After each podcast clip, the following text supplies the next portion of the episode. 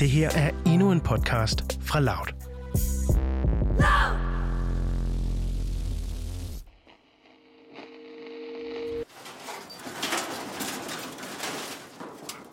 Vi står midt i ruinerne af det, der for bare få måneder siden var Europas største flygtningelejr. Moria-lejren på den græske ø Lesbos. Nu er der kun nøgne for vredne metalkonstruktioner tilbage. Alt andet blev slugt af flammerne. Og i et virvar af blotlagte trapper, metalrammer og metalplader, som ildens varme har krøllet sammen, der klatrer to mænd rundt på jagt efter kover, aluminium og jern, som de kan sælge.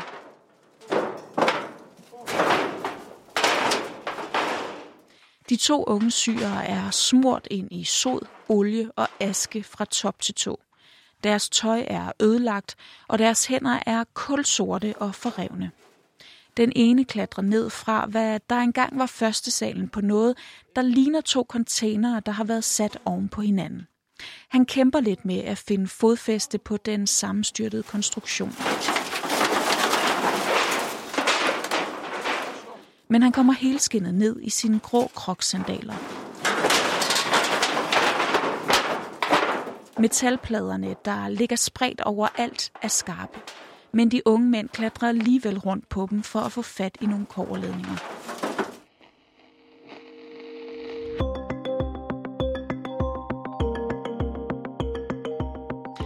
Mere end 12.000 flygtninge og migranter blev tilbage i september hjemløse, da Moria-lejren brændte ned.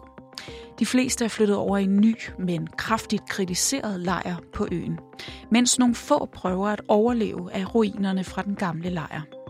I udsyn i dag skal du møde 28-årige Khalil og høre hans historie. Det er en historie, der går fra Syrien til Tyrkiet og videre til Lesbos, og som, hvis det lykkes ham, ender på det europæiske fastland. Det her er en historie om drømmen om et bedre liv.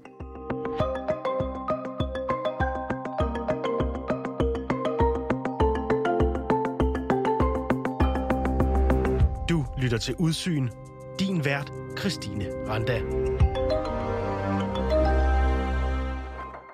وبعدين راح اخوي الحمد لله هرب راح على السيناء Min bror han kom øh, videre til Athen, gudskelov. Han flygtede videre illegalt, og jeg var også flygtet videre. Ellers ender jeg med at dø her. Det er et helvede her. نموت هنا يعني هنا آه، جحيم Det er Khalil, som min kollega her oversætter. For et år siden flygtede den unge syr til Grækenland fra Tyrkiet.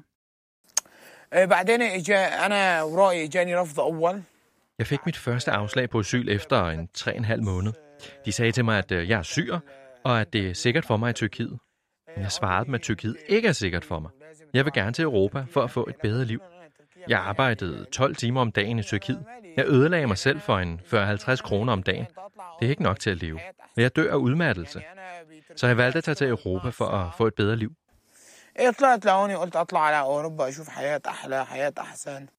Den danske journalist Florian Elabdi møder Khalil i Moria-lejrens ruiner.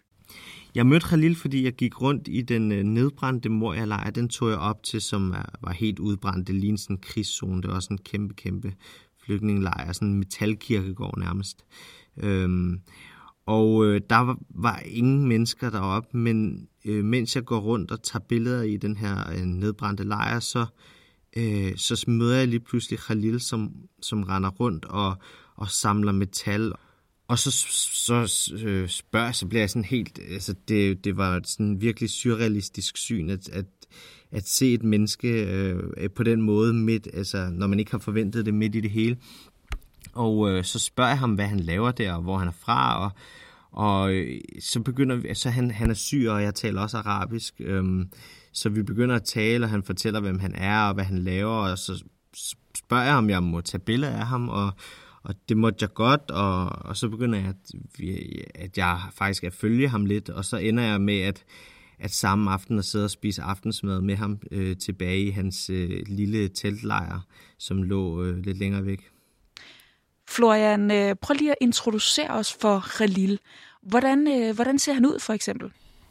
Jamen, Khalil, han har øh, brunt hår. Han, øh, er, han har et meget specielt udseende, fordi at øh, han er 28 år, og på en måde så har han sådan lidt et, et sådan blødt babyansigt, men så samtidig, når du kigger på ham, så kan du se, at han nærmest sådan har fået rynker på kinderne, og de sådan hænger lidt.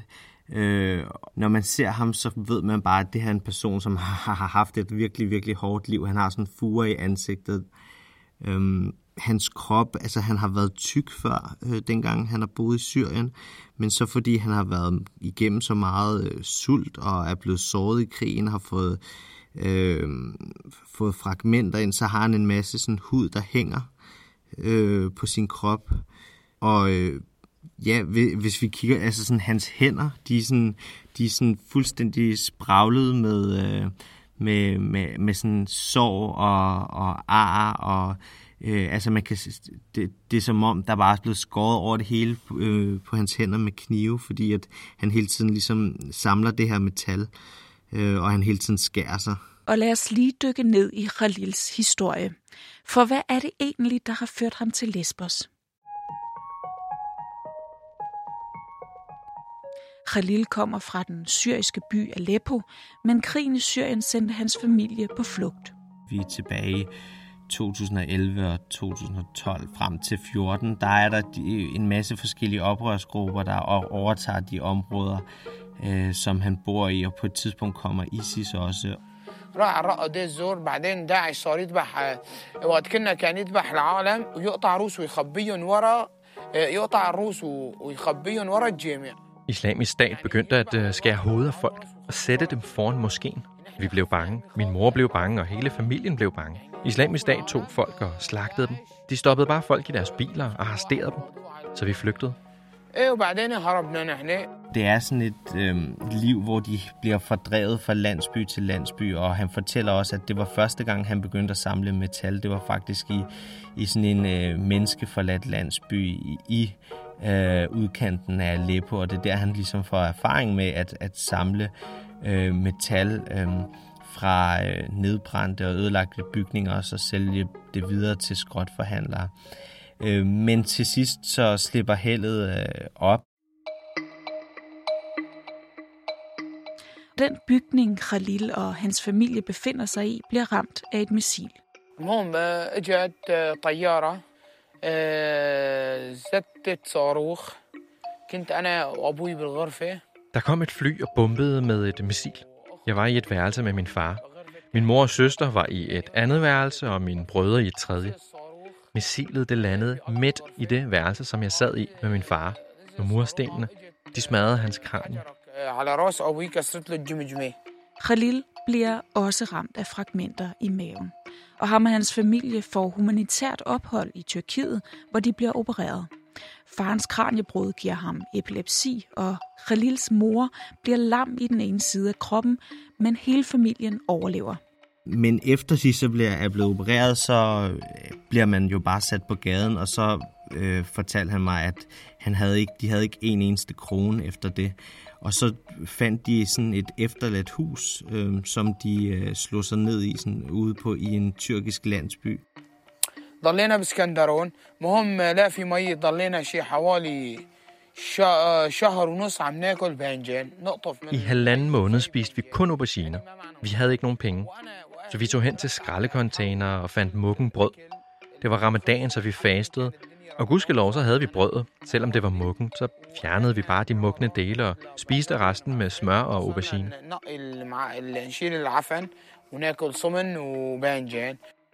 Khalil og hans bror får over de næste fem år arbejdet sig op og går fra at samle skrald til at arbejde på en gård og senere på nogle restauranter.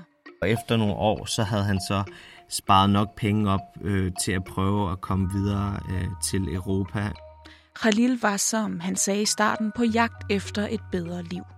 Et liv, hvor han ikke skulle knokle sig selv ihjel for en løn, som han knap nok kunne leve for, eller for den sags skyld brødføde sin familie med. Og Khalil han vælger at tage turen til den græske ø Lesbos på en overfyldt gummibåd. Men der opstår problemer på turen over havet. طفى معنا الموتور بقلب البحر ضلينا تسع ساعات بصلح الموتور أنا Motoren gik ud midt på havet. Vi lå stille i ni timer. Jeg reparerede motoren med mine egne hænder, sammen med en, der hedder Ahmad. og min ven Adnan. Motoren gik ud, fordi smugleren, må Gud forbande ham, den unge, han gav os en motor til 20 mennesker, selvom vi var 75. Motorens træksnor den blev revet over, da vi trak i den. Vi sad der i 9 timer. Jeg smadrede motorhjelmen og tog indholdet ud sammen med drengene, og bølgerne fik det hele til at vippe. Men vi fikset træksnoren og tændte motoren igen, og så sejlede vi videre. Og vi ankom til kysten den 11. november 2019. Der kom vi til den her ø.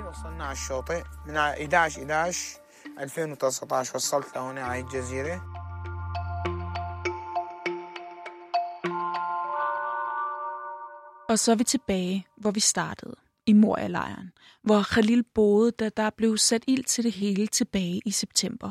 اول شيء كان عم بضربوا حجر على البوليس والهاي نحن كنا فوق بالخيمه Afghanerne startede med at kaste sten på politiet. Vi var oppe i vores telt. Så begyndte de at tænde ild til træerne rundt omkring, og til sidst så tændte de ild midt i lejren. Og så kom politiet og skød med trådgas og gummikugler. Det første telt, de satte ild til, det var kebabmandens. Derefter så spredte ilden sig til et andet telt, og ilden begyndte bare at tage flere og flere telte med sig, indtil den kom til vores telt og brændte det hele ned. Ilden brændte en hel dag. Folk begyndte at løbe for livet. De prøvede at tage deres ting med, og butikkerne de begyndte at eksplodere. Til sidst så kom der en og brændte supermarkedet ned lige herover. De brændte lejren ned, fordi de gerne ville sende et budskab til verden om, at de vil have frihed. Og det samme ved Khalil, men han kan ikke komme videre til det europæiske fastland. De slår os. Vi tager til havnen for at flygte, ændrer vores dokumenter for at komme til Athen, men de holder os tilbage, og de forbander os, og de slår os. De lader os ikke forlade det her sted. Men så lad os dog gå. Hvorfor skal vi bo her? Khalil har slået et telt op lige uden for den nedbrændte Moria-lejr. Det er sådan, at alle de andre, flygtninge er flyttet ned i den nye teltlejr, som ligger ud til havet, men han bor stadig op på bjerget i den, ved den gamle nedbrændte lejr, fordi han ligesom af princip nægter at tage ned og, og bo i den nye flygtningelejr Karatæppe. Så han bor i et telt midt på asfalten, øh, helt... Øh, isoleret fra omverdenen. Altså han bor der med nogle andre syriske flygtninge, øh, som også nægter at, at tage ned i den nye lejr. Øhm, Hvorfor vil de ikke bo, hvorfor vil de ikke bo i den nye lejr? Jamen, det, det ved de ikke, fordi at, øh, at forholdene er ret miserable. Øhm, jeg har været inde i den, og, og pressen må normalt ikke komme ind, men, men det er sådan, hvor at øh, folk står i timevis lange køer for at øh, fylde en vanddunk op. Man får øh, et måltid mad om dagen. Der er øh, kun få toiletter, øh, som er fuldstændig altså, miserable, fordi der er så mange mennesker, der skal deles om dem, og, og der er meget sådan mudret og jordskred og øh, telte, og der er ligesom øh, ligger ud til det her vandet, hvor at, øh, der er virkelig kraftig vind, så det er virkelig øh, kritisable forhold, som folk lever under, og han har ligesom bare valgt at sige, at øh, det vil han ikke øh, være med til, det gider han ikke at bo under. Og nu lever Khalil altså af at samle metal. Han samlede først kover, og så begyndte han at samle aluminium og jern, fordi at der ikke øh, var, længere var kover tilbage. Og det tager han så ned til en lokal skrothandler øh, og, og sælger det simpelthen. Øhm, og det, får, det tjener han omkring øh, 4-7 euro om dagen på. Og det kan han lige akkurat købe mad for øhm, og, og overleve på den øh, her måde. Og det har så stået på siden, øh, siden september. Men på et tidspunkt er der ikke mere at samle og sælge fra Moria-lejrens ruiner. Og planen er stadig at nå til det europæiske fastland. Han vil prøve at flygte videre illegalt. Han øh, har ikke nogen tillid til, at øh, fordi hans første øh, asylansøgning er blevet afvist, og øh, han tror ikke på, at appellen den vil blive øh, anerkendt eller godkendt. Så han har ligesom droppet det her med at øh, overhovedet at øh, få asyl i Grækenland, så han vil prøve at komme videre illegalt og hoppe ned på og altså hoppe op på en lastbil, der kører ombord på færgen, øhm, ligesom rigtig mange andre øh, på Lesbos, de gør. Florian, hvordan foregår det sådan helt konkret? Jamen, det er nede ved havnen, der, øh, der er der to øh, ugenlige afgange fra Lesbos ind til øh, Athen med sådan en færge.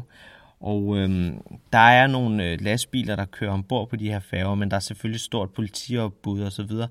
Men det, som rigtig mange flygtninge og migranter gør, det er, at de, de udser sig de her lastbiler, inden de skal ombord på færgen, og så, så gemmer de sig simpelthen i lasten, eller gemmer sig under selve bilen, hvor de holder fast øh, og prøver lykken, og mange kommer faktisk igennem. Altså mange, det er jo relativt, men nogen kommer igennem øh, på den her måde, og, øh, og så holder bilen, øh, kommer bilen ind i, lastbilen ind i, ind i færgen, og, øh, og så stiger de simpelthen af, og, øh, og går normalt ombord på færgen og sidder øh, helt almindeligt, fordi at på færgen er der ikke migrationsmyndigheder, der er der bare de almindelige færgemedarbejdere, de, de blander sig ikke i, hvorfor folk er på færgen. Øhm, og, øh, og så stiger de simpelthen af i Athen.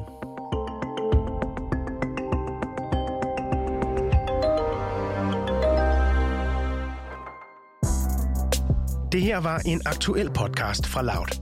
Hvis du godt kan lide at følge med i samfundsdebatten, men ikke kan holde ud at se debatten på DR2, så prøv i stedet vores debatprogram, Touché. Her tager Cecilie Lange og Kevin Sakir aktuelle emner op på en nysgerrig og undersøgende façon. Søg på Touché, der hvor du finder din podcast.